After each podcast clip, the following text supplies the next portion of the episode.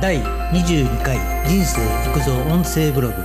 中華料理の煮込み料理の基本を知れば家庭料理が一段と美味しくなる。前回に続いて中華料理編です。今回は煮込み料理について私元中国料理の職人が語ります。ということで煮込み料理って長時間じっくり煮込んで食材も柔らかくて美味しいですよね。鍋に材料を入れてほったらかしでいいけど、ガス代や電気代は高くつきます。そして煮込む時間がかなりかかるし、味加減も難しいのがデメリットです。煮込む前に蒸す。そして土鍋です。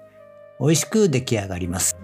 まず、蒸し料理を応用して煮込み料理を作ると、時短で柔らかいという話。中国料理の煮込み料理は、本社を漢字で紅と焼くと書きます。中国語で焼く、一時で煮込むという意味です。醤油煮が一般的です。本草肉、豚肉、本草尿肉、牛肉、本草地、鶏肉、本草民社、大正エビなど、音声だけではわからないから、この部分の漢字は詳細欄に書いておきます。いずれにせよ、本格的でちょっと高級な料理が多くなりますが、よく知られるのが豚肉の角煮本ソールですね。これはトンポーローとも言われます。このトンポーローについてはブログ記事でも書いていますので、また URL を貼り付けておきますね。この豚肉の角煮は煮込み料理なのですが、調理方法は蒸し料理になります。和食は米ぬかなどを利用してじっくり煮込んでいくそうですが、中華料理は基本的にまず蒸し上げて柔らかくするのが仕込み段階です。その後、肉だけの場合もあるし、野菜などを入れて煮込む場合もあります。この豚肉の角煮の蒸す方法を利用するのが家庭では煮込み料理にはベストですね。お店では蒸し器がいつも使える状態ですが、家庭では蒸し器を出すのがめんどくさいですよね。でも蒸し器を利用すれば家庭料理でも早くて柔らかくてかなり美味しくできます。家庭料理の煮込み料理が全部美味しくできるということです。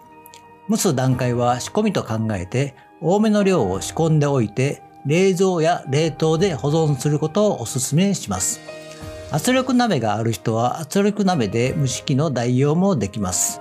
圧力鍋ですが、家庭で使われていないキッチン道具ナンバーワンというデータもあるそうです。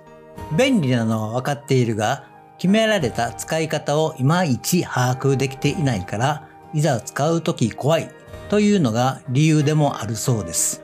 圧力鍋を使える人は圧力鍋を使ってください。そうでない人は蒸し器もしくは炊飯器でも OK ですね。そして最も有効なのが土鍋です。土鍋といっても最新の土鍋はかなりいいものがありますからね。ネットなどで見つけてくださいね。もちろん昔ながらの土鍋でも問題ないです。では、どんな仕込みをするのがベストなのか。中華料理店の豚肉の角煮は豚バラ肉を一度揚げてから鶏ガラなどのスープに味付けして豚肉を入れて蒸し器で90分が基本ですが家庭で作るなら豚肉に生姜とネギチューブの生姜でいいですね。ネギはなくてもいいかな。を適当にまぶしてラップをして蒸し器で60分ほど蒸しておきましょう。その日使う分だけでも良いのですがまとめて多めのお肉も同じように蒸しておきます。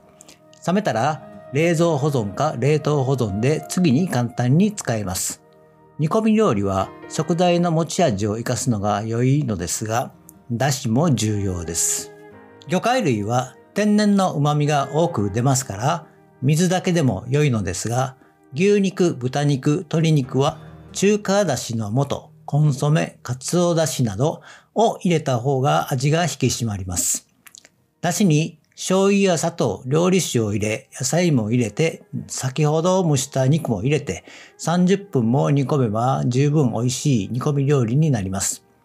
蒸し肉は柔らかいのが最大のメリットです。圧力鍋でもできます。炊飯器でもできます。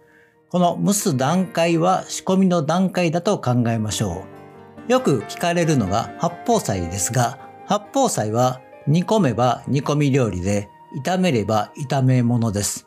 お味噌によっては分けているところがあるので一応お伝えしておきます。基本はみんなが知っているたくさんの野菜や肉、エビとかイカとかが入っている煮込み料理です。実はこの八宝菜は中華料理として食べているし、レトルトもあるけど、日本生まれの中華料理とも言えます。8、多くの宝、貴重品、8つの宝が入っているからおめでたい料理とも言えます。中華丼はこの八宝菜をご飯にかけた丼でまさに日本の国民食とも言えます。八宝菜は家庭料理の定番中の定番ですね。この前、野菜炒めは冷蔵庫の整理、食材の整理をする最強の料理と言いましたが、八宝菜も同様に消費期限が迫ってきている食材、冷凍庫にある肉類など、ありとあらゆるものをごちゃ混ぜで煮込んじゃいましょう的な料理です。八宝菜は蒸し器も圧力鍋もいらないでしょう。フライパンに食材と出汁を入れて味付けしてとろみをつければ完成ですが、醤油味なのか塩味なのかで分かれるところでもあります。これはお好みとしか言いようがありませんが、魚介類多めなら塩味で肉類多めなら醤油味が良いと思います。また香辛料で生姜とネギは入れたいところです。肉料理ならニンニクも入れちゃいましょうね。最後のごま油は欠かせませんね。最近はエゴマ油とかアマニ油も流行っているし体に良いようです。ただし原価は上がります。私は最近どんな料理にもオリーブオイルを使っています。価格も手頃で味がまろやかで引き締まり体にも良い。そして八宝菜に蒸して準備しておいた肉など入れると豪華な八宝菜になります。最後にまとめ。煮込み料理は料理人のまかないの基本とも言われています。食材の切れ端や期限間近なものを上手に使い、少し味を濃いめにすればご飯のおかずにはもってこいのまかないになります。決して簡単な料理でなく、奥深い料理でもありますが、応用が効く料理でもありますね。中華の蒸す技を活用すれば、シチューとかカレー、かぼちゃの煮物とか、かなりの料理に応用できます。時短で効率的に美味しい煮込み料理を目指しましょう。今日はここまで。バイバイ。